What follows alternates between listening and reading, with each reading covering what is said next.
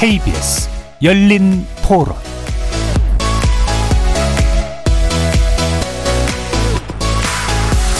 안녕하십니까. 케이비에스 열린토론 정준희입니다.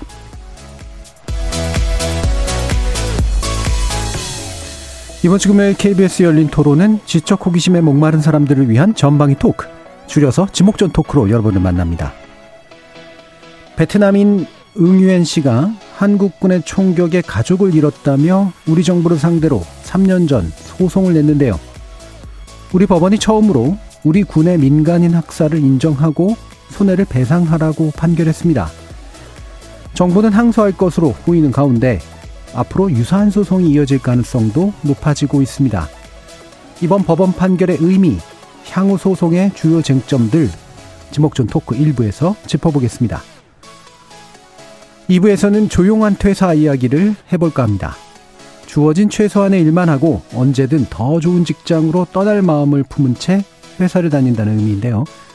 코로나십구 이후 확산되고 있는 조용한 퇴사 열풍의 배경은 뭔지, 또 기업들이 조용한 퇴사를 막기 위해 고려 중인 성과급이 과연 해법으로서 적절할지 전방위 토크 진행해 보겠습니다. 케이비에스 열린 토론 지금부터 시작합니다.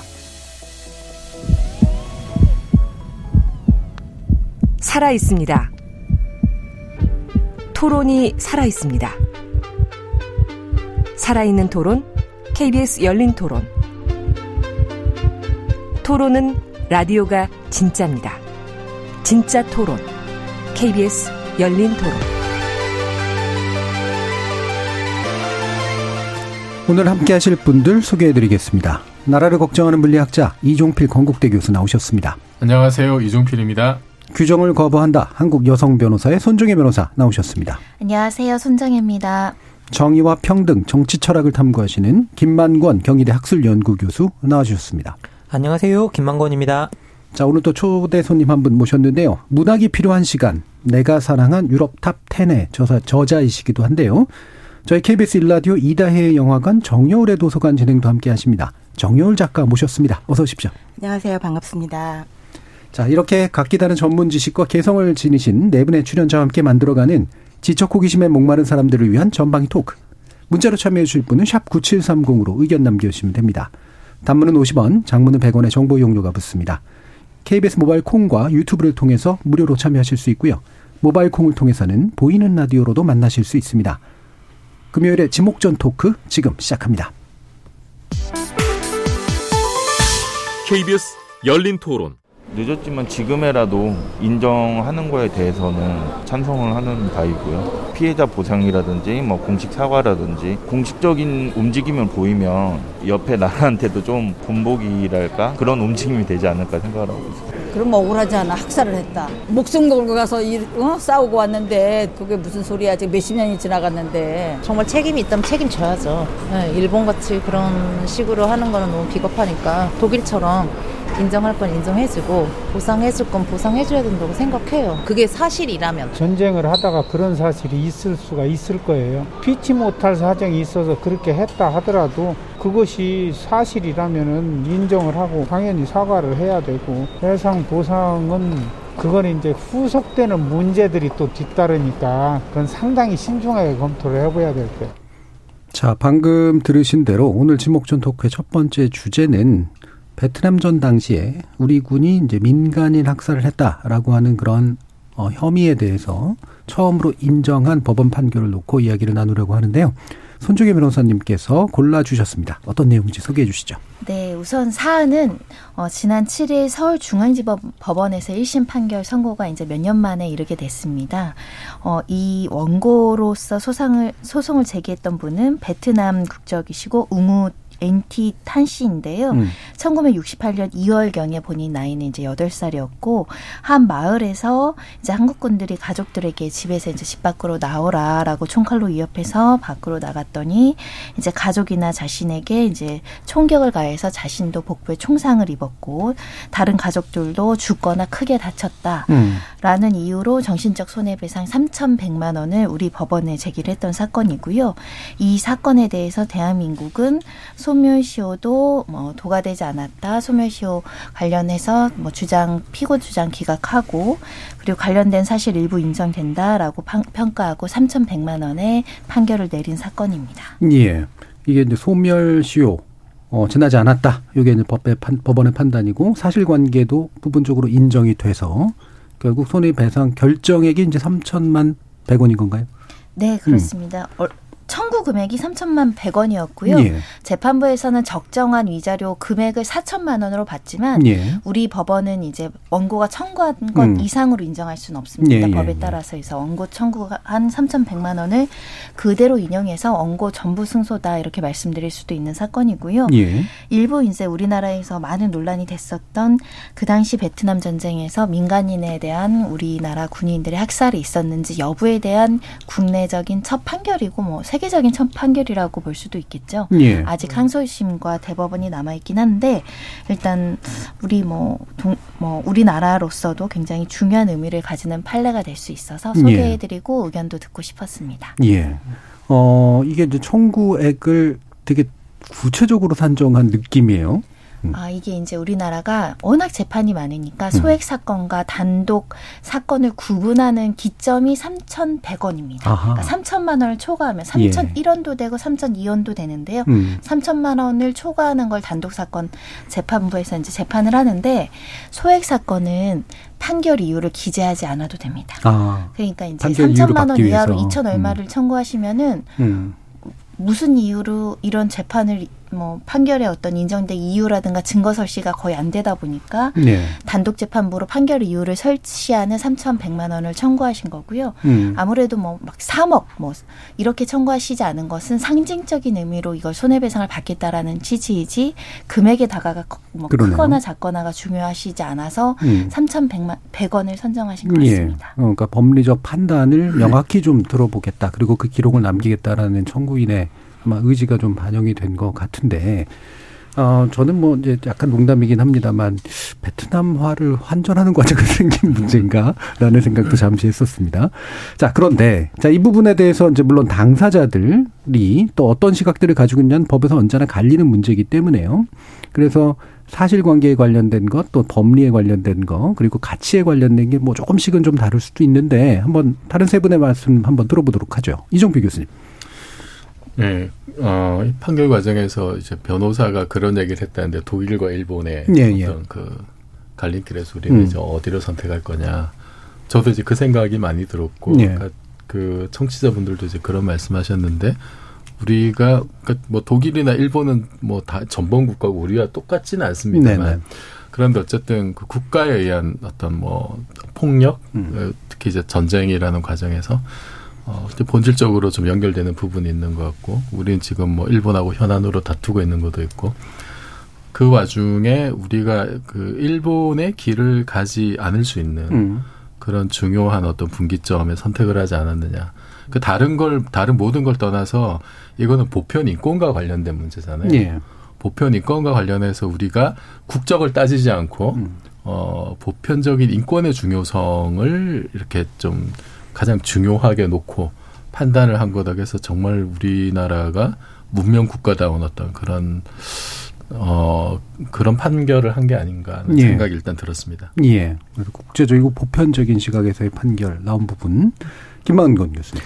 저는 뭐 이 판결이 상당히 좀 어, 의미가 있다고 생각하는 부분이 대부분 다 우리가 이런 일이 일어났을 때 이런 것들이 국가와 국가 간의 관계라고 생각하는데 예. 사실은 이건 피해를 본 당사자와 민, 그리고 예. 가해를 한 정부 간의 관계거든요. 예. 그래서 사실 이 부분을 우리가 뭐 베트남한테 사과를 하는 것도 아니고 음. 뭐도 아닌데 이번 케이스가 조금 더 특이했던 건 뭐였냐면 우리 정부가 좀 지금 뭐 약간 그 뭐 김대중 대통령 그리고 노무현 대통령 이런 시기에 사과를 좀 적극적으로 표명하라고 했을 때 예. 베트남 정부에서 하지 말라 라고 그랬죠, 그때. 예, 했었습니다. 음. 그 음. 이유가 뭐냐면 우리는 승전국이고 예, 예. 우리는 승전국이라서 이런 사과를 받을 이유도 없고 그리고 자꾸 뭐 그런 걸 들춰내서 자꾸 우리 내전의 기억을 음. 이렇게 불러올 이유도 없다.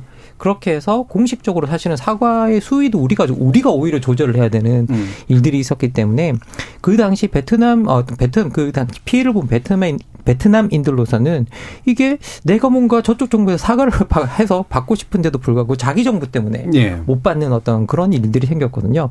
그런데 이번 재판 같은 경우에는 사실 이 재판의 판결에 따라서 사실 이게 국가와 국가 간의 관계 문제가 아니라 정말 피해자와 그리고 그 가해를 가한 국가에 관한 예. 어떤 그 관계 속으로 이제 관계 자체를 전환시켜놨기 때문에 피해자들의 입장에서 본다면 어떻게 보면 자기 정부 때문에 사과를 제대로 받지 못하던 것들이 음. 이제 타국 정부니까 소위 그 책임 있는 정부가 거기에 대해서 책임을 지겠다고 말을 하고 있는 거기 때문에 예. 이제 그 법원이 책임 있는 정부의 법원이 우리가 책임을 져야 된다고 말을 하고 있기 때문에 그 부분에서 상당히 피해자들에게 의미가 있지 않나라는 예. 생각이 듭니다. 그렇죠. 예. 국적과는 무관한 국가라는 어떤 실체 그리고 또 국적과는 무관한 개인이라는 실체 이 관계에서 이제 피해 문제를 돌아보게 만들었다. 정여울 작가님. 예, 일단 재판부의 판결이 굉장히 반가웠고요. 예. 예, 그리고 역사를 올바르게 바라보려는 그 새로운 시작을 알리는 굉장히 중요한 출발점이라는 생각이 들었고, 이제 심리학에서는 가해자의 트라우마라는 말을 쓰거든요. 네. 그래서 가해자도 사실은 트라우마가 있는데 음.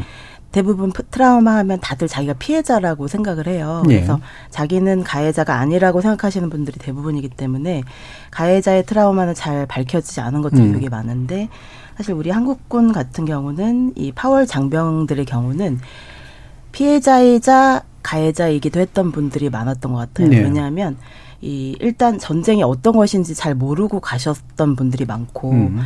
베트콩과 싸우는 것이라기보다는 가난과 싸우기 위해서 예. 예, 가난과 자신의 어떤 운명 그런 정말 피할 수 없는 운명 때문에 가신 분들이 너무 많고 어떤 개인적인 어려움과 또 국가적인 위기를 구하기 위해서 정말 잘 모르는 상태에서 가신 예. 분들이 많거든요. 그리고 실제로 갔을 때 베트콩과 양민을 구분하는 것은 거의 불가능했다고 하더라고요. 예.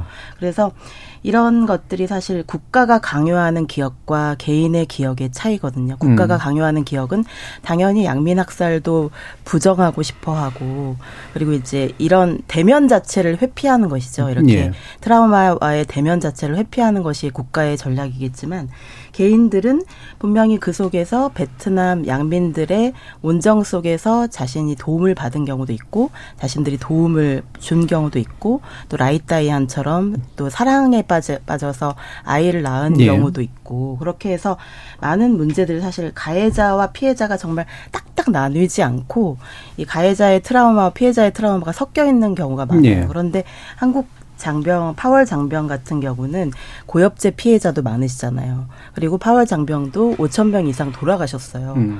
그러니까 부상자도 일만 명이 넘고요. 엄청난 피해인데 그래서 자기는 피해자라고 생각하는데 이런 취급을 받다니라고 하면서 굉장히 억울하실 수도 있어요. 네. 그런데 네. 이 양민학살은 사실로 거의 밝혀졌고 음. 또 미국 정부에서도 사실로 인정하고 있고 그래서 이 가해자의 트라우마를 다룸에 있어서 유일한 길은 네. 사과하는 것밖에 없거든요. 음. 왜냐하면 대면하지 않고 계속 회피하면 이게 방어기제가 돼서 방어하다 보면 전혀 치유의 길이 사라지게 돼요. 네. 그래서 이 가해자의 트라우마를 다룸에 있어서 우리는 반드시 독일의 길로 가는 것이 맞고 일본의 길로, 길로 가게 되면 더 나빠지는 것이죠. 예. 그리고 우리가 일본, 일본군 위안부 문제에 대해서도 할 말이 없어지는 음. 거예요. 우리가 솔직히 잘못한 것을 인정해야만 우리의 역사적 과오나 또 피해자로서의 여러 가지 일들도 또 어떤 새로운 양심 선언이나 또 인권 선언으로 연결될 수가 있을 것 같아요. 그래서 예. 대면하는 첫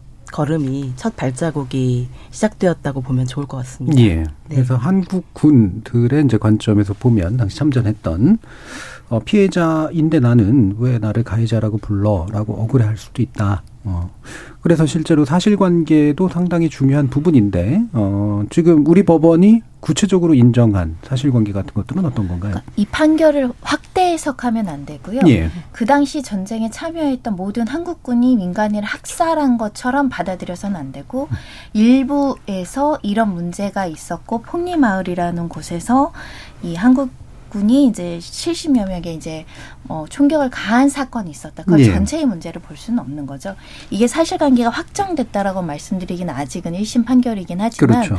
재판부가 이거를 수년간 고심하면서 판결을 내렸다는 점에서는 존중될 필요가 있는데 음. 일단 피해자들, 그 당시 마을 주민이라든가 그걸 조사한 보고서라든가 특히 증인으로 나온 사람 중에는 한국군이 있던 예. 거죠. 음. 이분들이 보고 직접 들은 내용들을 이제 증언을 함으로써 그 당시에 이 마을에선 이 사실 실이 있었다라는 예. 것입니다. 그래서 전체적으로 확대 해석할 필요는 없고 특히 이 마을 사람들이 이미 한 이천십구 년에 우리나라에 와서 외교부나 우리나라 정부를 상대로 바, 그 소송하기 전에 공동조사를 요청을 했었어요. 예.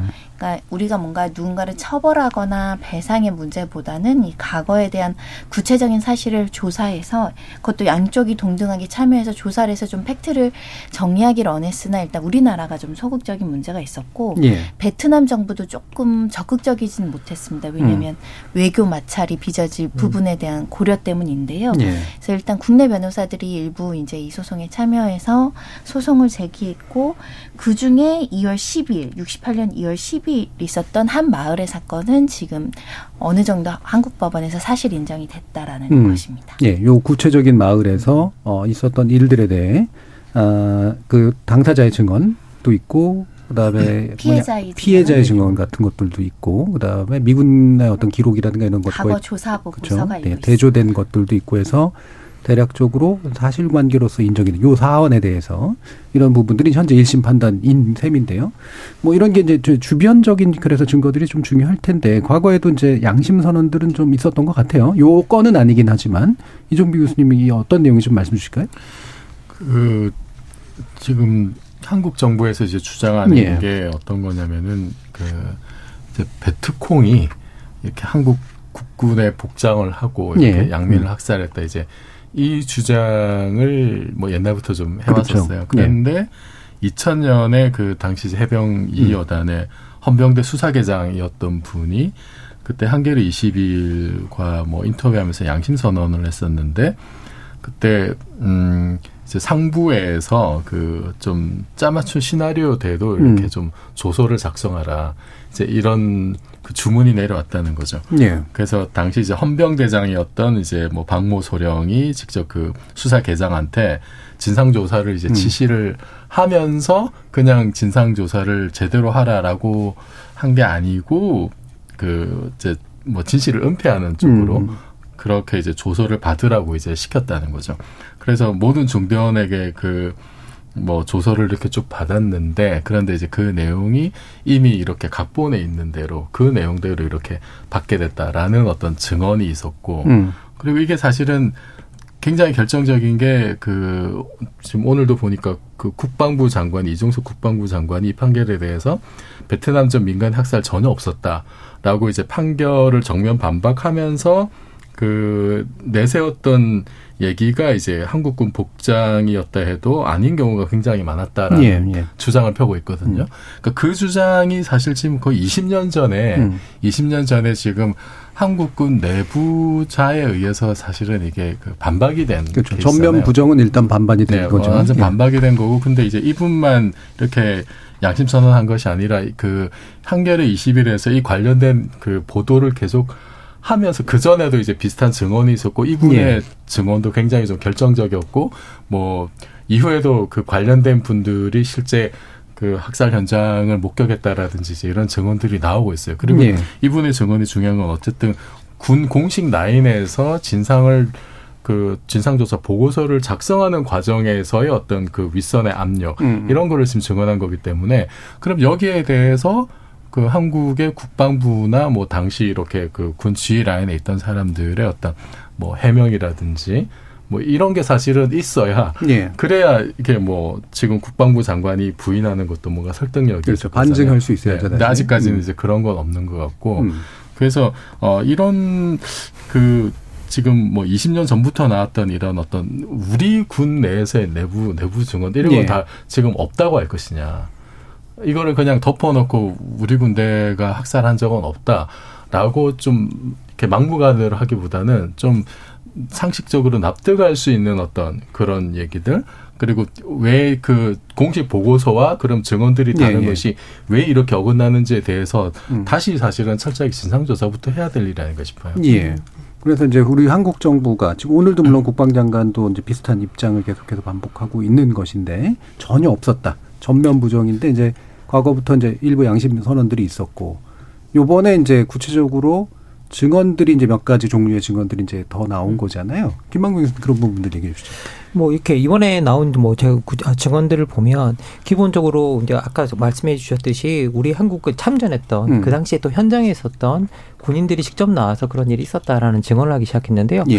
이게 뭐 이천십팔 년에 타계하신 이제 그 최영은 당시에 이제 해병대 소대장이 음. 처음으로 이제 어떻게 보면 공식적으로 한겨레 이십일을 통해서 인터뷰를 통해서 예. 이야기를 풀어놨고 그리고 그 이야기들이 뭐 그 한 십여 차례 인터뷰들 이런 것들이 다 녹취록으로 만들어졌고 그런 것들 재판 과정에도 쓰였다라고 이야기를 하고 예. 있고요. 그 마을에 관련된 예, 예 마을에 관련된 예.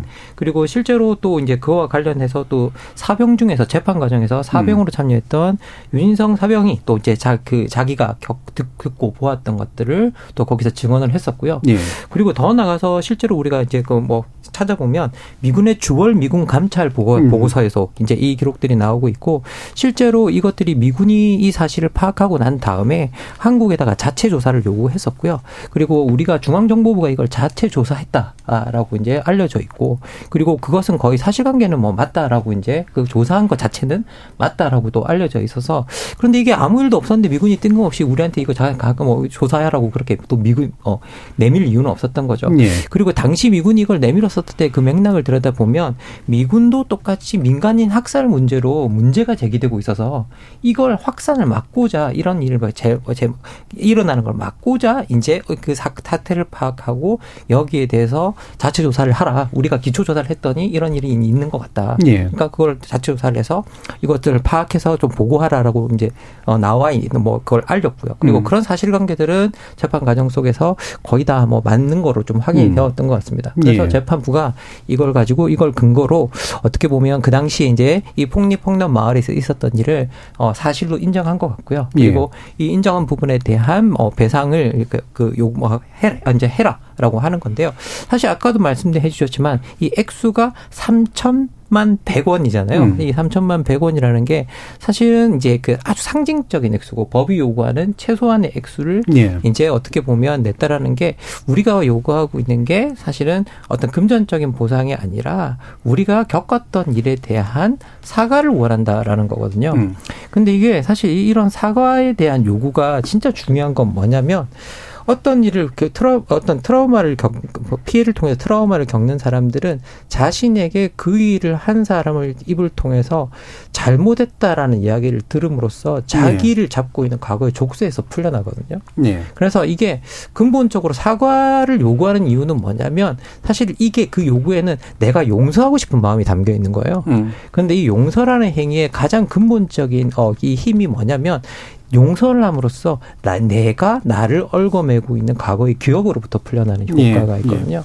그래서 기본적으로 우리가 또 사과한다라는 또 이건 어떤 또 의미를 갖고 있냐면 그것에 대해 사과한다라는 말은 다시는 이런 일이 일어나지 않도록 하지 않겠다라는 음. 어떤 반복이잖아요. 반복에 대한 방지의 약속이기 때문에 하나의 이 사과가 용서와 약속이라는 과정으로 다 얽혀 들어갈 수 있고 이런 것들을 통해서 우리가 무너진 신뢰관계를 재구축하는 거거든요. 음. 그래서 우리가 이 부분을 좀 들여다보고 좀 뭐라고 해야 될까요?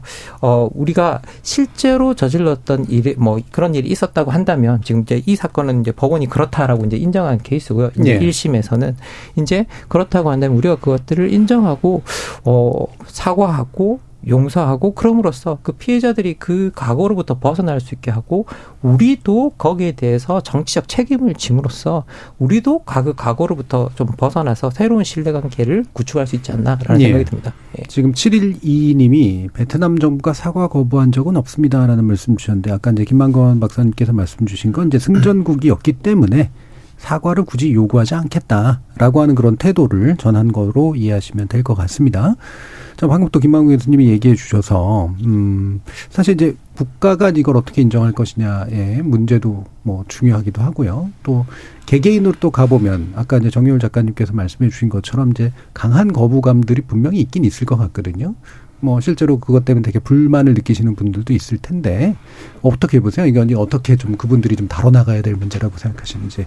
예, 사실 파월 장병들과 그 가족들은 이 판결을 보고 좀 충격을 받으실 수도 있을 것 같아요. 그렇죠. 그리고 예. 그런데 이제 아까 변호, 손 변호사님께서도 말씀하듯이 확대 해석할 필요는 없고요. 예. 근데 그 대신에 그런 게 있을 것 같아요. 그러면 파월 장병이 받은 정신적, 상, 정신적 상처나 또는 뭐 고엽제 피해나 예. 여러 가지 그들의 트라우마는 어떻게 할 것인가. 사실 그들의 트라우마는 사실 우리 정부와 또 미국 정부도 책임져야 될 문제라고 음. 생각하거든요. 그래서 음. 그분들이 적으로 삼아야 될 것은 베트남 양민들이나 이렇게 소동을 하시는 용감한 분들이 아니라 이 미국의 잘못된 베트남 전쟁 그 자체가 예. 일단 가장 잘못된 선택이었고, 그리고 또 당시 한국 사회에서는 거의 군국주의 사회였잖아요. 네. 그래서 베트남 양민들은 베트남 그 국민들은 당시 파월 장병들을 박정희 용병이라고 불렀대요. 네. 예, 그러니까 그분들의 입장에서는 박정희 정권이 시켜서 온 용병들로 보였던 거죠. 음. 그분들의 입장은 충분히 이해가 되거든요. 그러니까 그분들의 그분들이 적이 아니라 사실은 어, 당시에 잘못된 선택으로 그, 그 국가를 위한다는 마음으로 예. 또 가난과 싸우겠다는 마음으로 베트남에 파병되어야 했던 그 현실, 현실과 그리고 또 이렇게 나라를 위하는 것이라는 명목으로 예. 그 애국주의라는 그 명목으로 한 개인의 삶을 그렇게 정말 몇 년씩이나 그렇게 빼앗아 놓고 그다음에 그다음에 그 보훈이 제대로 되었는가 그게 예. 문제인 거죠. 보훈이 제대로 되지 않은 분들이 음. 너무 많고 그래서 작은 아씨들이라는 드라마에 보면 그 드라마의 주요 갈등이 그 베트남전의 파월 장병들이 계속 사회에서 그늘진 곳에서 살아가다가 네네. 제대로 전공을 인정받지 못하고 또 마음과 몸의 상처를 제대로 치유하지 못하면서 점점 트라우마가 쌓인 거죠. 음. 트라우마와 분노가 쌓이면서 그들의 이제 그들이 사실은 숨어 있는 것처럼 보이지만 사실은 우리 사회 곳곳에서 굉장히 또 인구도 많고요. 음. 굉장히 아픈 마음으로 살아가고 계시거든요. 그 문제를 작은 아씨들이라는 드라마에서 본격적으로 다뤄준 건데 또 그걸 또 베트남 사회에서는 베트남 정부에서는 그 드라마를 중간에 방영 넷플릭스에서 방영 중지를 요청했대요. 예, 예. 그, 그 마음도 또 이해가 되는 거죠. 음. 왜냐하면 베트남 전쟁에서 이제 한국군들이 뭐 몇 명의 베트콩을 죽였는가를 가지고 영웅, 어떤 영웅, 영웅적인 그, 뭐랄까요. 영웅 놀이 같은 것을 하신 분들이 실제로 있었고. 예. 그래서 그런 얼마나 많은 베트콩을 죽였는가가 그 이 장병의 능력을 증명하는 그런 것으로 실제 대사에서 나오거든요. 예. 그래서 그거는 아마 저도 제가 볼 때도 좀 사과가 필요하지 않을까 싶을 정도로 저도 보면서 좀 깜짝 놀랐던. 좀 과한 묘사가 있었나 보네. 예, 과한 묘사가 음. 있었거든요. 그래서 이런 부분들에 대해서 나의 상처를 다루다 보면 타인의 상처를 잘못 건드릴 수가 있어요. 그러니까 예. 우리 베트남 파월 장병들의 상처를 트라우마를 다루다 보니까 또 의도치 않게 베트남 그 국민들의 상처를 건드리게 된 거죠. 예, 예. 이런 것은 항상 타인의 고통을 염두에 두지 않으면 타인의 고통에 대한 진정한 공감을 우리가 하지 않으면 항상 내 상처만 음. 중요하다고 생각하면 벌어질 수 있는 오해들이거든요. 예. 그래서 이 상처를 도대체 누구에게 호소할 것인가 그리고 어떻게 그 다음에는 이런 일이 일어나지 않을까라는 고민을 해봐야 될 것 같다는 생각을 많이 했습니다. 예. 네. 그럼 이번 또 약간 법리적인 문제도 좀 더 짚어보면 좋을 것 같아요. 소송이 이제 사실 두 가지 문제죠. 결국은 뭐 앞으로 계속 판결을 받아봐야 되긴 하겠지만 이게 이제 소송 주체의 문제, 소송 가능성의 문제, 그리고 유사 소송의 문제 여러 가지 또 복합적인 문제들이 있어서요. 일단은 우리 국방부 장관이 어, 판결 취지 동의할 수 없다라는 강력한 예. 메시지가 나왔습니다. 일단 이게 또 국가기관 내부에서도 같은 시각 박진 외교부 장관은 인권존중국으로서 이제 현명하게 대처하겠다라고 했지만 국, 국방부 장관은 동의할 수 없다라고 이제 군인들이 관련된 부분이기 때문에 좀 엄격하게 음. 반박하고 있는데요. 일 심에서부터 주요 그 반박하는 주장 핵심이 이겁니다. 일단은 베트노 베트콩이 위장했을 가능성, 배제할 수 없다는 거고 실제 이에 뒷받치는 또 진술들도 나왔습니다. 그렇죠. 한국 음. 복장하고 음. 베트공이 오히려 우리를 공격을 해서 우리 동료들을 죽게 한 사건들이 있다 보니까 이게 또 트라우마로 네. 작용해서 민간인에 대해서 공격하는 문제라든가 민간인 복장을 하고 있었지만 실질적으로는 베트공 군인이 우리 또 한국군에 총상을 입히거나 이런 사건들이 혼재되어 있다 보니까 그 당시 상황이 굉장히 복잡해서 한국군 복장이 있었다고 하더라도 한국군이 아닌 경우가 굉장히 많았다. 이 주요 쟁점 중에 하나였고요. 두 번째 주장은 정당방위 주장입니다. 아시겠지만 전쟁이라는 위급한 상황에서 사실 민간인 복장을 하고 총을 쏘는 사람도 실제로 있었기 때문에 민간인인지 군인인지 알 수 없는 상황에서 스스로를 전쟁에서 방어하기 위한 총격을 결론적으로 민간인이었다고 하더라도 이것을 불법 행위라고 명확하게 규정할 수 있느냐가 두 번째 쟁점이었고요.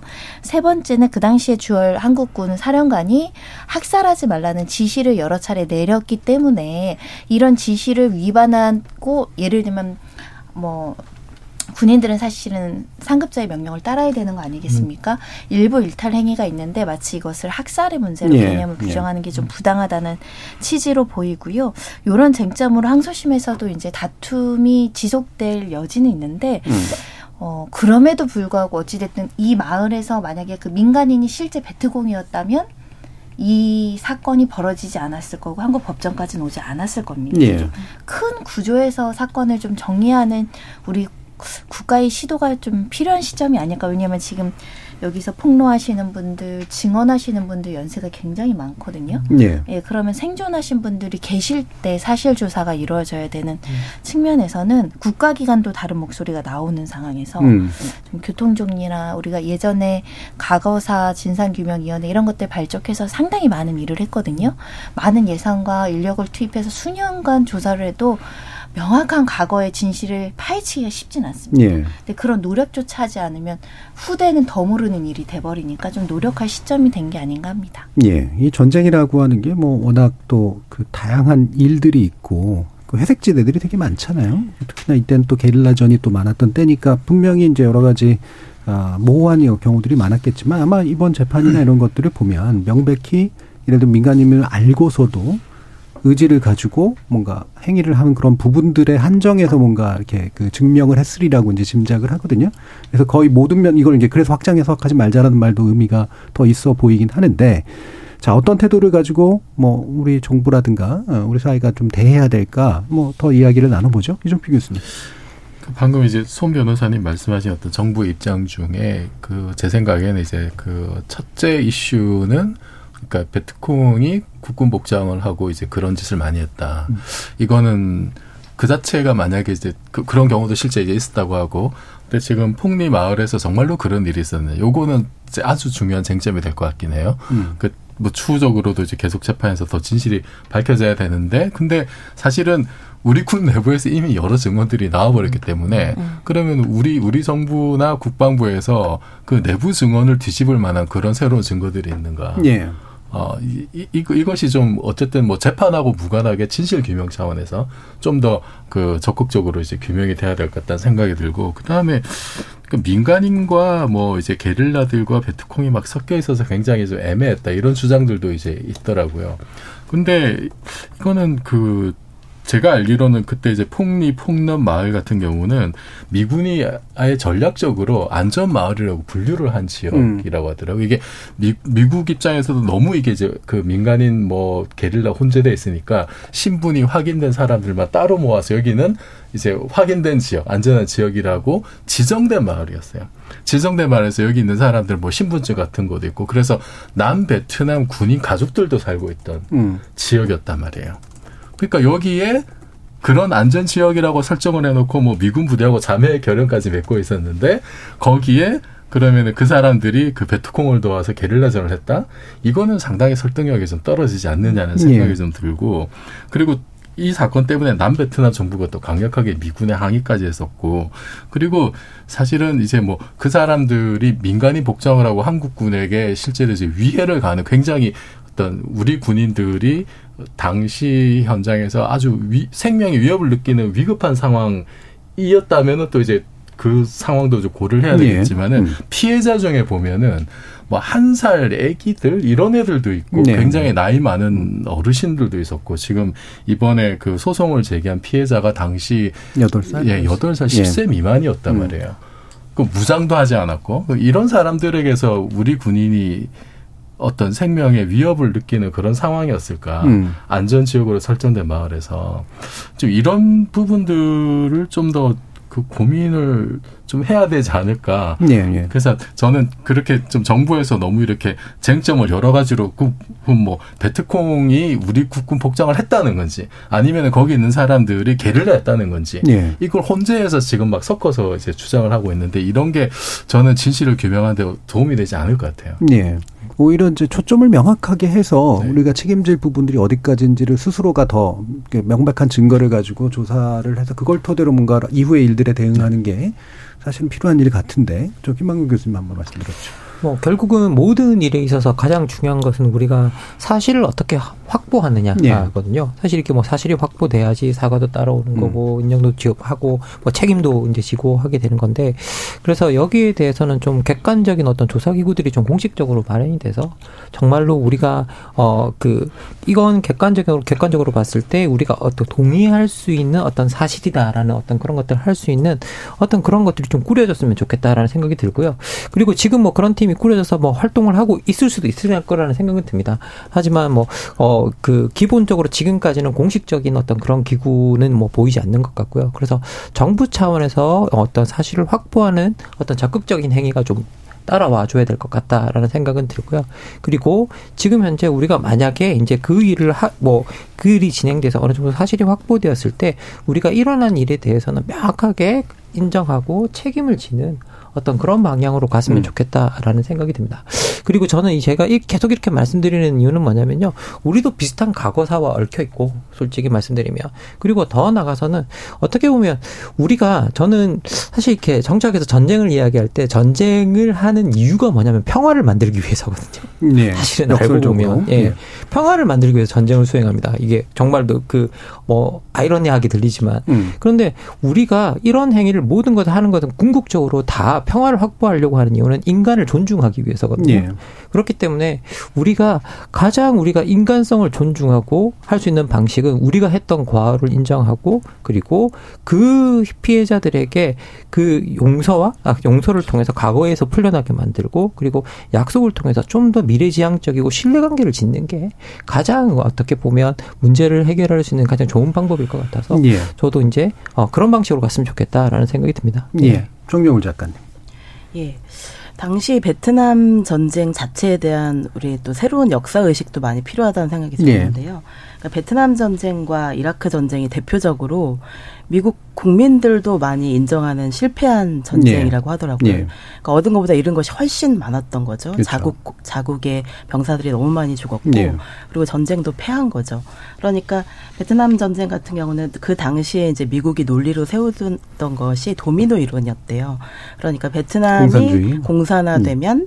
그 주변에 뭐 라오스나 캄보디아나 예. 타이완까지 다 도미노처럼 공산화될 것이라는 그 굉장히 불합리한 공포 그것을 가지고 이제 다른 나라들을 설득하려고 했지만 그 어떤 나라도 찬성하지 않고 예. 오직 한국만이 한국만이 그것에 미국 말을 들었대요. 한미 동맹이라는 게 있어서 사실 어쩔 예. 수 없었죠. 예. 예, 그래서 그 한미 동맹을 음. 지키기 위한 것도 음. 있겠지만 다른 나라들은 다 파병하지 않으려고 하는데 음. 한국만 엄청난 수의 병사들을 파견을 했던 것이고 그런 어떤 역사적인 오판이 먼저 있었던 것이고요. 네. 그 역사적인 오판 때문에 너무 많은 양측의 병사들이 양측뿐만 아니라 미군, 미군도 많이 죽고 베트남 양민들도 많이 죽고 이 한국 한국군도 많이 죽었잖아요. 그런 이 정말 복구 불가능한 트라우마가 너무 많이 생긴 거예요. 그래서 예. 이 사회적 치유와 개인적 치유라는 것을 저는 좀 생각해봤는데 우리 사회는 뭔가 누군가가 힘들어하고 막 그 트라우마 때문에 못 견뎌하면 네 상처는 네가 알아서 해라는 식으로 너무나 음. 차갑게 말하는 사람들이 너무 많은 것 같아요. 예. 그런데 이 사회적 치유가 훨씬 효과적인 것이 누군가의 상처를 인정해주고 그 사람의 상처를 함께 돌봐줘야 예. 내가 나중에 상처를 받았을 때도 치유의 길이 열리고 돌봄의 길이 열리는 음. 거거든요. 그런데 대부분 만, 너무 많은 사람들이 이제 목소리 크신 분들은 정말 이 상처를 네가 알아서 처리해라, 네가 알아서 심리 상담을 받고 이런 네. 식으로 개인의 몫으로 돌려버리기 때문에 사회, 사회적 치유가 지금까지 안 이루어진 것 음. 같아요. 그래서 지금이라도 늦지 않았으니까 일단 일어난 일에 대한 사과는 우리가 해야 되고, 그리고 또 하나는 또 더더욱 베트남 장병들, 지금도 고통받고 음. 있는 뭐 고엽자 피해나 네. 음. 여러 가지 상처를 앓고 있는 베트남 장병들의 보훈이나 그분들의 복지에 대해서 더 많이 우리 정부가 돌봐야 된다는 생각이 많이 들었거든요. 이 사회적 네. 치유에 대해서 우리가 한 번 더 음. 고민해봐야 할 시점이 아닌가 싶습니다. 예. 네. 자, 일부 오늘 주제 가져오셨더니 어떠셨어요? 이 문제의 가장 핵심은 사실 우리 국가도 그걸, 그것 때문에 주저할 것 같은데요. 음. 말씀하신 그 직접 나가셨던 파월 장병들의 명예입니다. 음. 목숨 걸고 그렇죠. 네. 온갖 희생을 하면서 힘들게 음. 살아 들어왔고 수십 년을 또 갖가지 뭐 이렇게 서름과 이런 걸 끝끝내 받으면서 살아왔는데 이런 판결이 오면 사기가 저하될 수도 있고 또 굉장히 억울한 마음이 있을 수도 있어서 이것을 슬기롭게 어떻게 어 잘 정리하는지가 굉장히 중요한 것 같아요. 네. 아까 교수님 말씀하신 대로 있는 사실관계를 정확하게 밝히고 음. 여기가 학살이 있었다라고 평가되면 예를 들면 다른 것들은 또 전쟁에서 있을 수 있는 예. 어, 평상시에 우리가 그렇죠. 반인권적이라고 한다거나 뭐 그런 범죄로 다 전체를 보지 않거든요. 근데 음. 정확하게 구별해내지 못하면 요, 요거는 범죄였고 요거는 뭐고 뭐 이렇게 혼재돼서 오히려 예. 그분들의 명예가 더 훼손될 여지가 그렇죠. 있는 거 아닌가. 그런 관점에서 음. 전체 중에 일부 우리가 잘못한 걸 명확하게 도려내고 음. 정의하자. 그러면 조금 명예침해 문제는 음. 적어지지 않을까. 국민들도 어느 정도는 이 사실관계를 어렴풋이라도 모르는 사람은 없는 것 같습니다. 예, 예, 너무 예. 국가에서 이걸 주저하실 필요는 없을 것 같아요. 음, 예. 자, 일부 뭐 어려운 주제입니다만 그래도 나름대로 이제 우리 법원이 내린 어, 좀 역사적이면서도 보편적인 의미에서의 판결을 이후에 또 지켜보면서요. 우리 정부가 또 어떤 일들을 해야 나갈지 한번 관심을 갖고 들여다보도록 하겠습니다. 일 부는 이 정도에서 마치도록 하겠습니다. 여러분은 케이비에스 열린 토론과 함께하고 계십니다. 타키타 타키타 타키타 타키타 타키타 타디게나도 타디게나도 타디게나도 타 타키타 타키타 타키타 타키타 타키타 타디게나 타디게나. 물음표가 느낌표로 바뀌는 순간 케이비에스 열린토론. 조용한 대사요. 그거는 좀 이기적인 것 같아요. 그래도 일하러 나왔는데 성실하게 자기한테 맡겨진 일은 해야죠. 기본적인 의무는 다 해야죠. 세대가 그러니까 우리처럼 옛날 뭐 진득하게 뭘 하는 게 안 되는 것 같아요. 자기 일만 제대로 하고 성과만 제대로 내면 상관은 없는데 요즘에 성과도 못 내면서 자기 일만 하는 것들이 많이 보이니까 한정된 이제 급여랑 이런 것들이 있다 보니까 딱 그만큼만 일한다는 분위기가 보이니까 그런 부분에 좀 더 개선이 있으면 될 것 같아요. 지적 호기심에 목마른 사람들을 위한 전방위 토크. 정치철학자 김만권 교수, 손정혜 변호사, 물리학자 이종필 교수, 그리고 정여울 작가, 이렇게 네 분과 함께하고 있습니다. 자, 제작진이 골라주신 주제는 조영환 퇴사입니다. 예, 모처럼 그렇게 많이 어려운 문제는 아닌 것 같습니다. 자, 이 조영환 퇴사에 대해서 여러분들께 질문을 던질라 했더니 퇴사하실 직장이 없는 분들이 많으신 것 같아요. 가장 확실한 직장은 이종필 교수님인가요? 그, 아, 이 질문을 받고, 예. 난처했습니다. 예. 제가 예전에 예. 제, 제 자랑을 좀 하자면 몇 년 전에 제가 베스트 티처상을 받은 적이 있어요. 아, 예. 그래서 무슨 사례 성과 발표를 음. 이제 세미나를 했었는데 끝나고 나서 몇몇 교수님들이 저한테 뭐라 그러셨냐면 아니 뭘 그렇게 열심히 그래서 너무 열심히 하지 마 뭐 이러죠. 네. 예. 그런 얘기 질투예요. 비슷한 경우를 제, 제 예전에 제가 이제 일간지 칼럼을 쓰면 예. 그러면은 저는 이게 시간이 좀 많이 들어요. 제가 손이 원래 좀 많이 가는 사람이라 음. 좀 늦기도 하고 음. 굉장히 좀 고통 속에서 글을 쓰는데 제가 그렇게 고통스러워하는 모습을 보고 주변에 다른 분들이 뭘 그렇게 열심히 쓰려고 하냐. 예. 원고를 주는 만큼만 써라. 그렇죠. 네. 그리고 무슨 강연 준비할 때도 저는 또 시간이 되게 많이 들더라고요. 예. 거기서도 이제 비슷한 얘기 많이 듣고 어 그래서 그런 얘기를 듣 다가 너무 많이 이제 듣다가 또 나이도 좀 이제 먹게 되니까 음. 예전만큼 이렇게 또 에너지를 못 쏟게 되는 일들도 음. 생기고, 그러다가 제가 이제 재작년에는 이렇게 병원에 입원까지 하게 됐었고, 음. 음. 어, 병원에 그때 누워있으면 사실은 이 고민을 좀 했었어요. 예. 내가 퇴사 고민? 퇴사까지. 너무 열심히 하는 건 좀 아니지 않나? 병원비는 음. 내야 되니까 퇴사는 안 되죠. 네. 바로 이제 그, 음. 그 그런 고민들, 아, 이게 음. 내 지금 몸이 망가질 때까지 일을 하는 것이 과연 올바른 그렇죠. 일인가. 네. 나이도 지금 이렇게 음. 막 먹어가는데, 어, 그런 고민이 좀 들었습니다. 예. 네, 지금이 아. 어떤지는 말씀 안 드리겠습니다. 근데 이게 보통 직업, 또 여기 네. 계신 네 분들이 대부분 다 이제 자기 기준으로 사실은 움직이시는 분들이라 남이 정해준 기준으로 움직이시지 않죠? 아니요, 저희도 뭐 비슷한 문제 있습니다. 예, 아, 그래요? 네, 왜냐하면 예. 저희가 완전 낀 세대라고 하잖아요. 예. 저희가 처음에 입사하고 변호사 시작할 때 막 야근은 기본, 뭐 예. 한 달에 오십 건, 뭐 하라 그러면 백 건, 뭐 지방 다 다니고 음. 밤새서 일해도 선배들이 이제 아니 변호사는 처음에 여러 사건 많이 해봐야 나중에 개업할 때 도움이 되니 배움의 기회로 생각해서 야근이나 이런 거를 우리는 네. 우리 옛날에는 아침에 일어나서 재판기에 변경하는 게 일이었어. 너무 사건이 많아서 예. 그런 그런 설명 듣다가 이제 한 십오 년, 십육 년 차 돼서 저희도 이제 사무실이든 다른 사무실들은 음. 소속 변호사를 채용하잖아요. 예. 똑같은 문제가 발생하고 있습니다. 음. 그러니까 일단은 우리가 옛날에 많이 들었던 건 사명감, 책임감 뭐 이런 거잖아요. 그리고 우리가 지금도 우리 동기들은 우리는 영혼을 갈아 넣어야 돼서 갈아 너무 많이 갈아 넣어서 이제 갈아 넣을 게 없지 않아? 은퇴를 해야 되는데 돈이 없으니까 조금만 몇 년만 더. 항상 이걸 매년 말하거든요.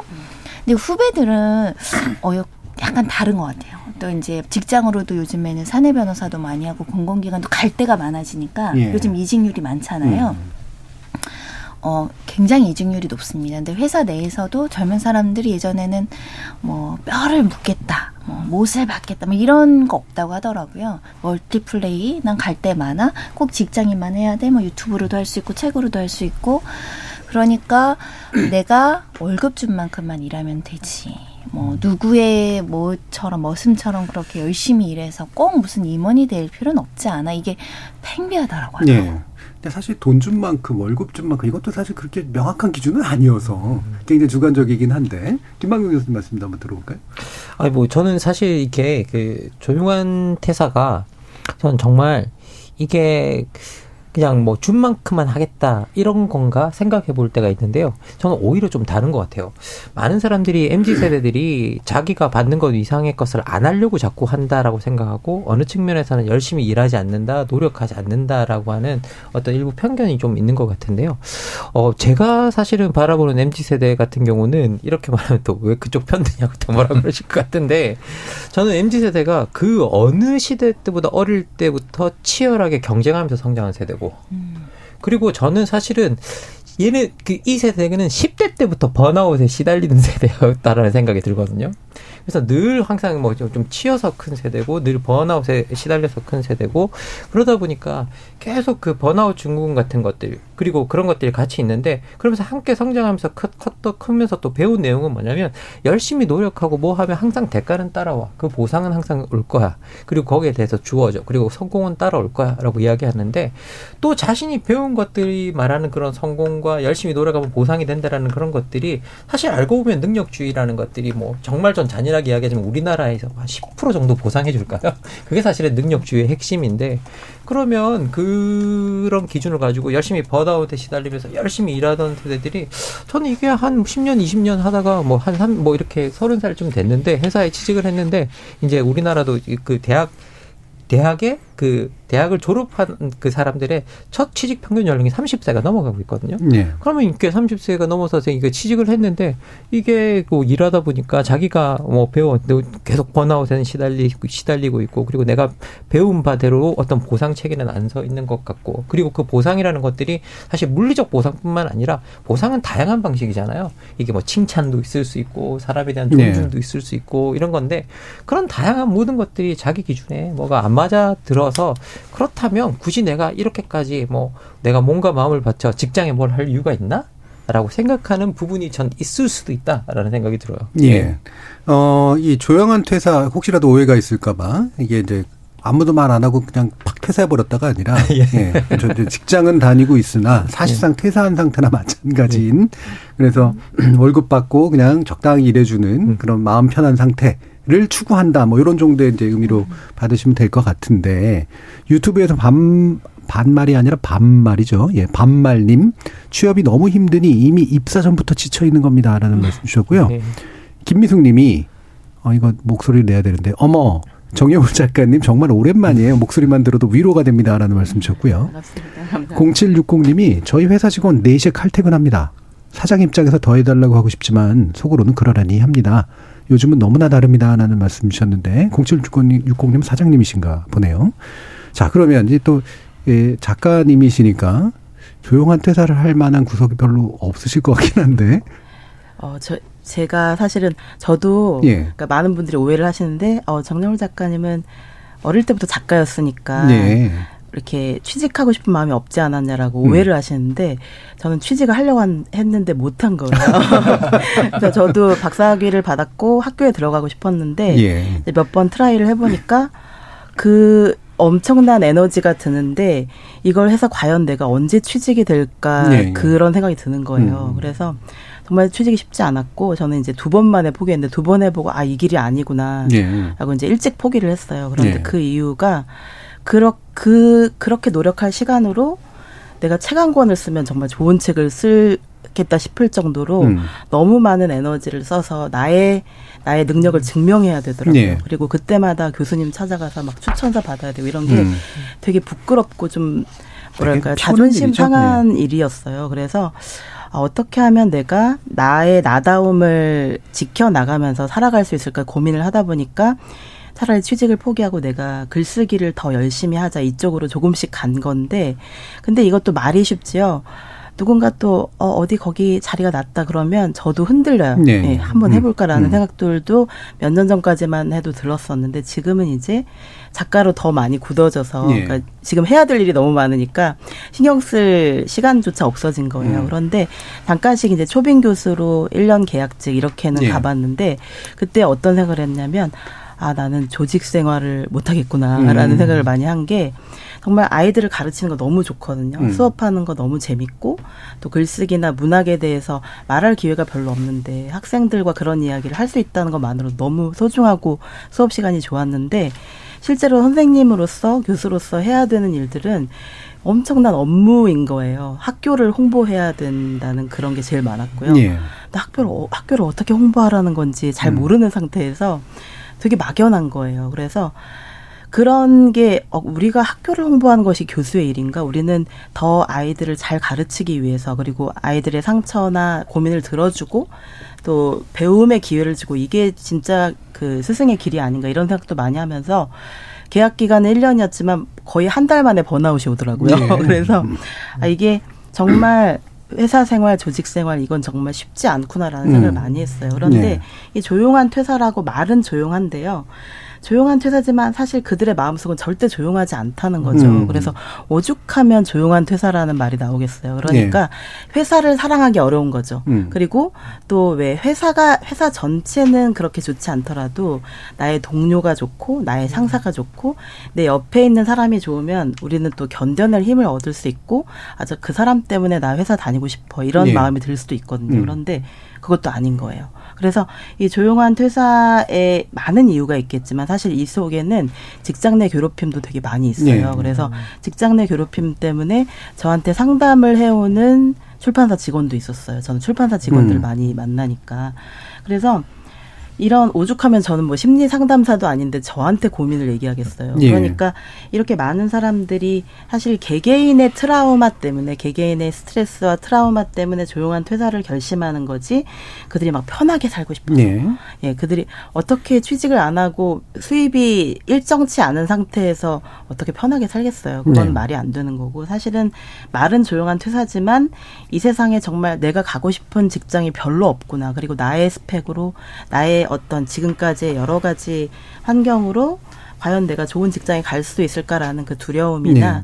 여러 가지 고민들이 여기 합쳐 있다고 생각해요. 그래서 그 사람을 괴롭히는 누군가가 반드시 있을 경우도 음. 되게 많고, 많고요. 그래서 그런 자기 효능감이 약화되고 또 직장 내 뭐 가스라이팅 이런 것들이 네. 있고 그런 것들 때문에 많은 그 젊은이들이 사실 속앓이를 하고 있다는 것을 우리 기성세대가 많이 좀 배려해주고 좀 살펴봐줘야 될 것 예. 같아요. 너무 그들의 고통에 대해서 눈 감고 있는 것은 아닐까. 예. 너무 눈치가 없는 것이 아닐까라는 음. 생각도 들어요. 자, 그럼 뭐 예. 저희가 지목전 토크는 원래 편갈라 토론하는 건 아니긴 합니다만 네. 전공을 갈라 토론하는 겁니다. 네. 어, 크게 보면 자, 손 변호사님처럼 네.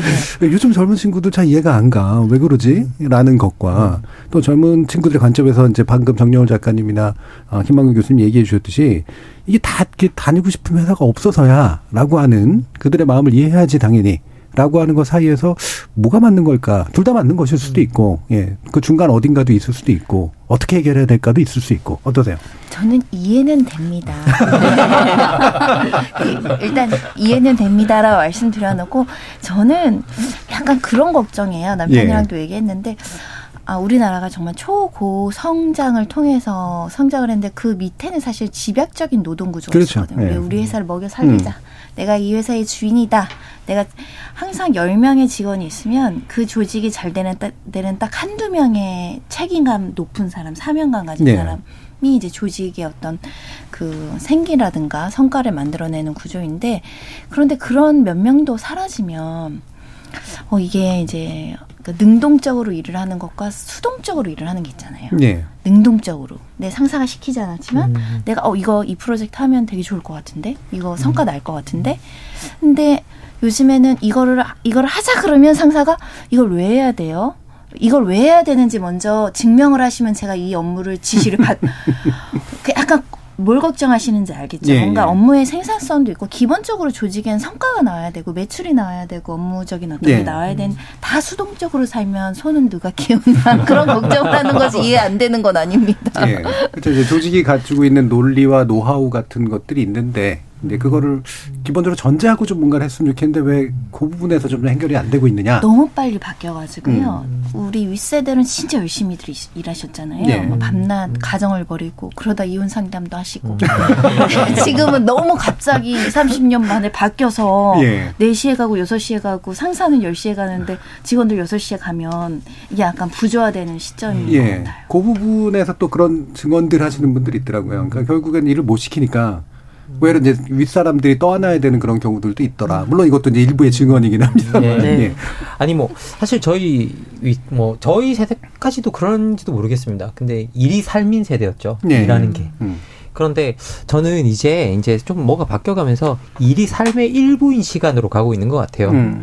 그리고 저는 이게 그래서 뭐 노동윤리가 진짜 열심히 일하는 건 뭐 선하고 뭐 그렇지 않은 건 악이다라는 식의 이 노동윤리 자체를 좀 좋아하지 않지만 예. 이런 노동윤리 자체가 그럼 무너졌느냐라고 하면 그 어느 시대보다 노동윤리는 견고하게 작동하는 시대라고 생각합니다. 음. 열심히 일하는 것이 가치가 있다. 왜? 능력주의가 살아있기 때문에. 음. 그래서 저는 이제 기본적으로 우리가 너무 이걸 그냥 부정적으로만 보지 말고 그냥 일이 삶의 전부였던 세대에서 그냥 일이 삶의 일부인 세대로 넘어가는 거다. 그 전환 과정에 있고 그러다 보니 일이 삶이 전부였던 세대들이 볼 때는 이게 못마땅한 거죠. 음. 그리고 일이 삶이 전부인 세대들은 뭔가 이 일이 삶이 전부이기 때문에 뭔가를 이야기하면 바로바로 나오고 나오고 그리고 새벽 한 시에도 막 문자 보낼 수 있어야 되고 이런데 이제 이제 뭐 퇴근 시간 이후에는 보내지 말라 뭐 하라 이렇게 되면 이제 이 일을 추진을 계속 뭐 해오는 이 세대 입장에서 봤을 때는 이 일이 추진력이 없는 것 같고 네. 이게 돌아가지 않는 것 같고 이렇게 느낄 수 있다는 건 저도 분명히 인정하는데요. 음. 하지만 저는 이게 모라벨이니 이런 말들이 다 탄생하는 게 뭐냐라고 하면 일이 우리 삶의 일부이지 우리 전체가 아니다라는 것들. 음. 사실은 이게 전 워라벨이 저는 개념상으로는 좋지 않다라고 생각하는 게 뭐냐면요. 네. 왜냐하면 일은 워라벨은 잘 들여다보면 일은 나쁜 거거든요. 음. 그 일은 나쁜 거라서 구분해 놓은 거거든요. 전 그 일이 나쁜 거라고 생각하지 않습니다. 즐거움과 즐겁지 않음인데 구별되어 있는 예, 거죠. 예. 예. 그러니까 저는 일이 나쁜 거라고 생각하지 않기 때문에 일도 우리 삶의 일부여야 된다라고 예. 생각한다면 그럼 일이 삶의 일부인 시대로 바뀌어가는 건 과정 속에서 그냥 일어나는 어떤 몇몇 가지 어, 그런 현상 중에 하나가 아닐까라고 예. 그냥 그렇게 생각을 해봅니다. 예. 저는 그 지금까지 얘기들하고 조금 다른 생각이 있는데 예. 윗세대들이 열심히 이제 일을 열심히 했다. 그건 현상적으로 맞는 얘기죠. 근데 과연 기꺼운 마음으로 했을까? 음. 어. 음. 그분들은 속마음으로 월급 받는 만큼은 일했으면 좋겠다는 생각 안 했을까? 어, 당연했을 거거든요. 음. 뭐 그런 건 있죠. 또, 또 형님하고 하면서 또 했던 일들도 있죠. 네. 분명히 그, 네. 그, 그 시절에도, 어유 지금 주당 노동시간 얼마나 길었습니까? 토요일에 음. 나가서, 저 대학 다닐 때 토요일도 수업 듣고 다니고 그랬었잖아요. 당연히 네. 그러면은, 어, 월급만큼, 받는 만큼 하고 싶다는 얘기 있었을 거고, 그리고 분명히 겉으로는, 아, 일에 헌신하고 조직에 헌신해야 된다라고 하지만, 실제로 일이 진행되는 과정에서는 엄청난 태업이나, 뭐, 눈치 보기 식으로 하거나 이런 일이 많았을 거예요. 실제로, 예. 뭐, 제가 주변에서 이렇게 그, 대기업에 취직했던 사람들, 아이엠에프 직전에, 전후로, 그때 직장 다니, 다녔던 친구들이 한결같이 하는 얘기가 이런 회사가 어떻게 돌아가는지 네. 도저히 상식적으로 이해할 수 없다. 네. 시쳇말로 땡땡이 일을 많이 했죠. 네. 뭐 부장님, 뭐 네. 과장님, 부장님들 일어나고 땡땡이 치는 사례들 되게 많이 들었어요. 그 일부이긴 하겠죠. 음. 일부이긴 하겠습니다. 그래서 그게 겉으로 드러나지 않았을 뿐이지 옛날에도 당연히 있었다. 속마음으로 있었던 것을 지금은 지금 시대가 바뀌었던 거는 마인드가 바뀐 것이 아니라 이제는 대놓고 얘기할 수 있는 시대가 됐다는 거예요. 얘기할 수 있고 행동으로 옮길 수 있는 여건이 마련된 거고 그 큰 구조가 바뀌게 된 건 아이엠에프 때문이었던 예, 거고 예. 그리고 사실 옛날에는 이제 그런 게 있었죠. 평생 직장 개념이 있었으니까. 근데 지금은 음. 아이엠에프 이후로는 그 어떤 조직도 나를 책임져 주지 않는다는 게 이미 증명이 됐잖아요. 그러면 자기 살 길 자기가 찾아야 되는 거고. 음. 또 하나 좀 말씀드리고 싶은 거는 과연 지금 엠지 세대들이 일하기 싫어하는 걸까. 그렇게 맞아요. 근데 그 현상적으로 맞을 수가 있는데 그 이면은 어떤 게 있냐. 저도 이제 겪은 문제인데 일을 제대로 하고 싶어도 일을 제대로 할 수 있는 여건이 안 되는 경우가 많아요. 내가 뭔가 헌신적으로 정말 월급 받는 거 이상으로 할 열정이 있는 사람들이 왜 없겠습니까? 엠지 세대라고 그런 게 없는 게 아니거든요. 그런데 뭐가 문제냐면 내가 일을 열정적으로 하고 싶어도 그러려면 위에서 이렇게 도와줘야 돼요. 어, 자금을 지원해줘야 되고 사람을 지원해줘야 되고 권한을 줘야 됩니다. 근데 보통은 어떻게 하냐면 돈도 안 줘요. 사람도 안 줍니다. 그리고 권한도 주지 않고 책임만 묻어요. 예. 그러면은 내가 뭔가 일을 많이 하는 게 아니라 일을 제대로 해서 완성도 높은 결과를 내고 싶은데 예. 그걸 할 수 있는 여건을 갖춰주지 않는 거예요. 여건을 갖춰주지 않고 모든 걸 나 혼자 무에서 유를 창조하라. 이건 있을 수 없는 일이거든요. 예. 그래서 그런 부분이 해결이 되지 않고 과연 지금 그 조용한 퇴사를 안 이꼽게 보는 상사분이 있다면은, 그러면은 그 직원들이 정말로 열정적으로 일을 할 수 있는 인프라와 어떤 자금력과 예. 그런 지원을 충분히 하고 있는가. 이거를 저는 먼저 돌아봐야 네. 된다고 해요. 사실 노동사회에서 이걸 구상과 실행의 분리라고 하죠. 그래서 음. 구상을 할 수 있는 직위와 권한을 가지고 있는 자와 실행만 해야 되는, 그러니까 명령을 따라야 되는 자 사이에는 당연히 갭이 생길 수밖에 없는데 명령을 따르기만 하도록 하면서 구상할 것을 요구하는, 그러니까 너도 회사를 네 거로 생각해라고 요구함으로 생기는 갭이 이제 큰 문제다. 예, 바로 바로 이제 이종필 교수님이 그런 부분을 지적해 주신 것 같아요. 정여울 작가님.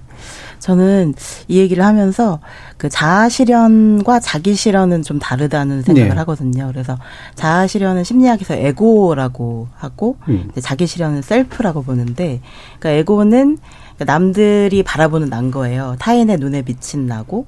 그래서 성공해야 되는 거죠. 타인에게 인정을 받아야 음. 되고. 그래서 에고의 성공이 자아 실현이라면 셀프의 성공은 내가 진정으로 원하는 내가 되는 거예요. 네. 그런데 대부분 에고에 초점이 맞춰 있는 거죠. 많은 사람들이. 그런데 제 수업을 들으러 오시는 분들, 뭐 인문학이나 글쓰기나 심리학에 관심이 있어서 들으러 오시는 분들의 이야기를 들어보면, 그러니까 에고로서는 만족을 하는데 셀프로서는 내가 도대체 뭘 위해서 살고 있는지 모르겠다라는 예.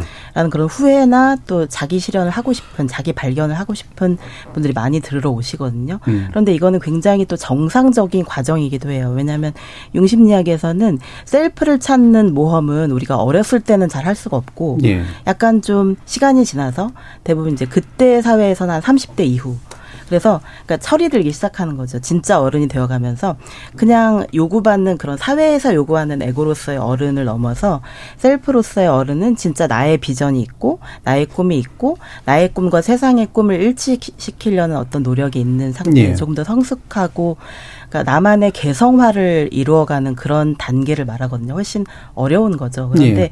많은 사람들이 정말 에고의 성공만을 추구하고 있기 때문에 그걸 뭐 에고 인플레이션의 시대라고도 한대요. 음. 에고가 너무 팽창돼 있고 내면의 자기는 셀프는 돌보지 않는 예. 시대라고 또 많이들 얘기를 해요. 그래서 지금의 젊은이들이 겪고 있는 그리고 또 중년의 그 많은 그 남녀들도 고민을 많이 할 것 같아요. 이, 직, 이 직장에 있으면 과연 나를 진정한 나를 찾을 수 있을까?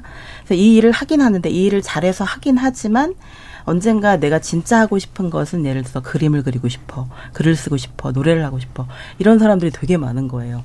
직장은 일단 여기 몸을 닫고 예. 있는데 이거는 일을 위한 것이고 에고를 위한 것이고 사실 나의 진정한 내면의 자기는 뭔가 다른 것을 꿈꾸는 사람들이 정말 많은 거예요. 주로 예술이죠. 음. 예술이나 글쓰기 이쪽인데 그런 분들이 점점 많아지는 이유는 자본주의 사회 자체에 저는 문제라고 생각해요. 자본주의 사회에서 사람들에게 자꾸만 돈을 돈을 종점으로 모든 것을 이제 자기조차도 관리한다고 하잖아요. 네. 자기를 자기 착취의 시대라고도 하고 자기의 몸과 자기의 외모와 자기의 모든 것을 하나의 자본을 벌기 위한 어떤 도구로 생각하는 사회가 되면서 사람들이 자기를 관리해야 되는 대상으로 생각하면서 너무 지쳐 있는 거예요. 네. 그래서 그 자기 실현을 위해서 그러니까 자아 실현만으로 인간은 절대 만족할 수 없기 때문에 어떻게 하면 그 애, 뭐 에고나 자아나 성공이나 이런 것 을 넘어서 진짜 나를 찾는 과정, 진짜 예. 셀프를 발견하는 과정으로 갈 것인가 이걸 고민해야 조용한 퇴사나 또는 뭐 엠지 세대와 기성세대 또 문해력의 차이도 많잖아요. 문해력 때문에 대화가 안 될 경우도 예. 되게 많은데 이 모든 것의 문제는 사실은 자아실현과 자기실현의 문제와도 연관이 돼 있는 것 같아요. 그래서 예.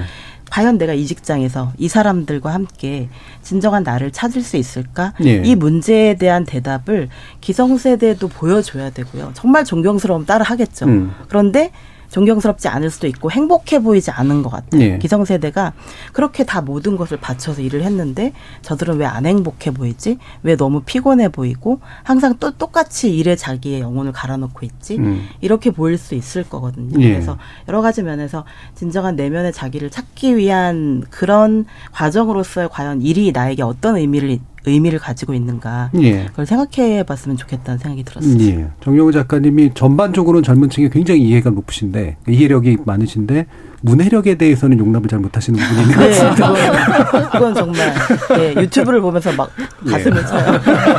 그리고 오늘은 제가 마치 삼 대 일로 뭔가 작아지는 이런 느낌에서 제가 그래서 작아집니다. 제가 그래서 더 이상 말을 안 하는 게 좋을 것 같습니다. 네. 정승태 님이 연장 근로수당을 받는 근로자와 포괄임금으로 야근수당 못 받는 근로자의 열정 다릅니다라는 말씀 주셨고요. 최지영 님이 양편 다 맞는 말씀 같은데 균형과 성장이 중요한 게 아닐까요? 라는 의견도 주셨고요. 오일육삼 님이 제가 다니는 회사는 원래 고용이 보장되는 곳이라 조용한 퇴사는 일찍이 있어 왔는데요. 요즘은 한창 일하시기에 이직을 하시는 것도 아닌데 제인, 제이의 인생을 찾고 있어서 꽤 소란스러운 퇴사를 하는 경우도 많더라고요. 라는 말씀도 주셨습니다. 자, 이제 뭐 시간 얼마 남지 않았습니다만은 자, 소수파가 되신 송변님의 마지막 말씀을 한번 들어보겠습니다. 어, 네, 뭐 개인주의와 집단주의의 뭐 구별일 수도 있고 이제 세대 간의 차이도 있을 수 있고 하는데 아까 말씀하신 균형이 굉장히 중요하다라고 예. 생각해 들고요. 어떤 조직이든 갑작스럽게 모든 게 변하면 혼선이 오고 세대 간의 또 시각의 차이 때문에 의견 갈등이 굉장히 어, 악화될 수 있다는 측면에 있어서는 일단 조직 사회에서는 소통을 좀 해야 되는데 요즘에 우리 코로나 삼 년 동안 음. 거의 소통도 안 되고 무슨 생각을 하는지도 알 수 없고 술 한잔하면서 회식도 못하게 하고 여섯 시에 카톡도 못하게 하고 이게 이제 우리 체감이 많이들 되셨을 거예요. 선배님들은. 근데 후배님들도 마음을 많이 열어주시면 좋을 것 같습니다. 예. 왜냐하면 뭐 대화할 시간이 없잖아요. 전화하는 것도 싫다고 하시는 분들이 예. 있어서 어르신들이 좀 놀라시는 분들이 있는데 어, 그 저는 상사보다 중간급 쪽이라고 보면 음. 서로 대화하고 싶습니다. 윗세는 훨씬 예. 대화하고 싶습니다. 예. 예. 근데 이렇게 접촉하기 가 굉장히 어려워서 네. 많이 이해해 주세요. 네. 신 변호사님이 이제 술 먹자고 부르지만 반드시 가시길 바랍니다. 자, 오늘 케이비에스 케이비에스 해주실 것 같아요. 자, 케이비에스 열린토론 지목전 토크는 이것으로 모두 마무리하는데요. 손정혜 변호사님, 김만권 교수님, 이종필 교수님, 정여울 작가님 네 분 모두 수고하셨습니다. 감사합니다. 네, 감사합니다. 감사합니다. 감사합니다. 가족 같은 회사, 흔하게 사용되는 말이면서도 가장 코웃음치게 하는 표현이기도 하죠. 가족 자체가 점점 느슨해지는 마당에 고용주와 피고용자 화목하길 기대하기는 어렵겠습니다. 필요한 건 회사라는 조직을 원활하게 운영하기 위한 공동의 가치, 목표, 자원의 적절한 배분, 그리고 무엇보다 합당한 보상이겠죠. 금요일 저녁입니다. 몸만 직장에 있고 마음은 집에 있는 조용한 퇴근 말고 진정한 퇴근이셨길 바랍니다. 케이비에스 열린토론 정준이었습니다.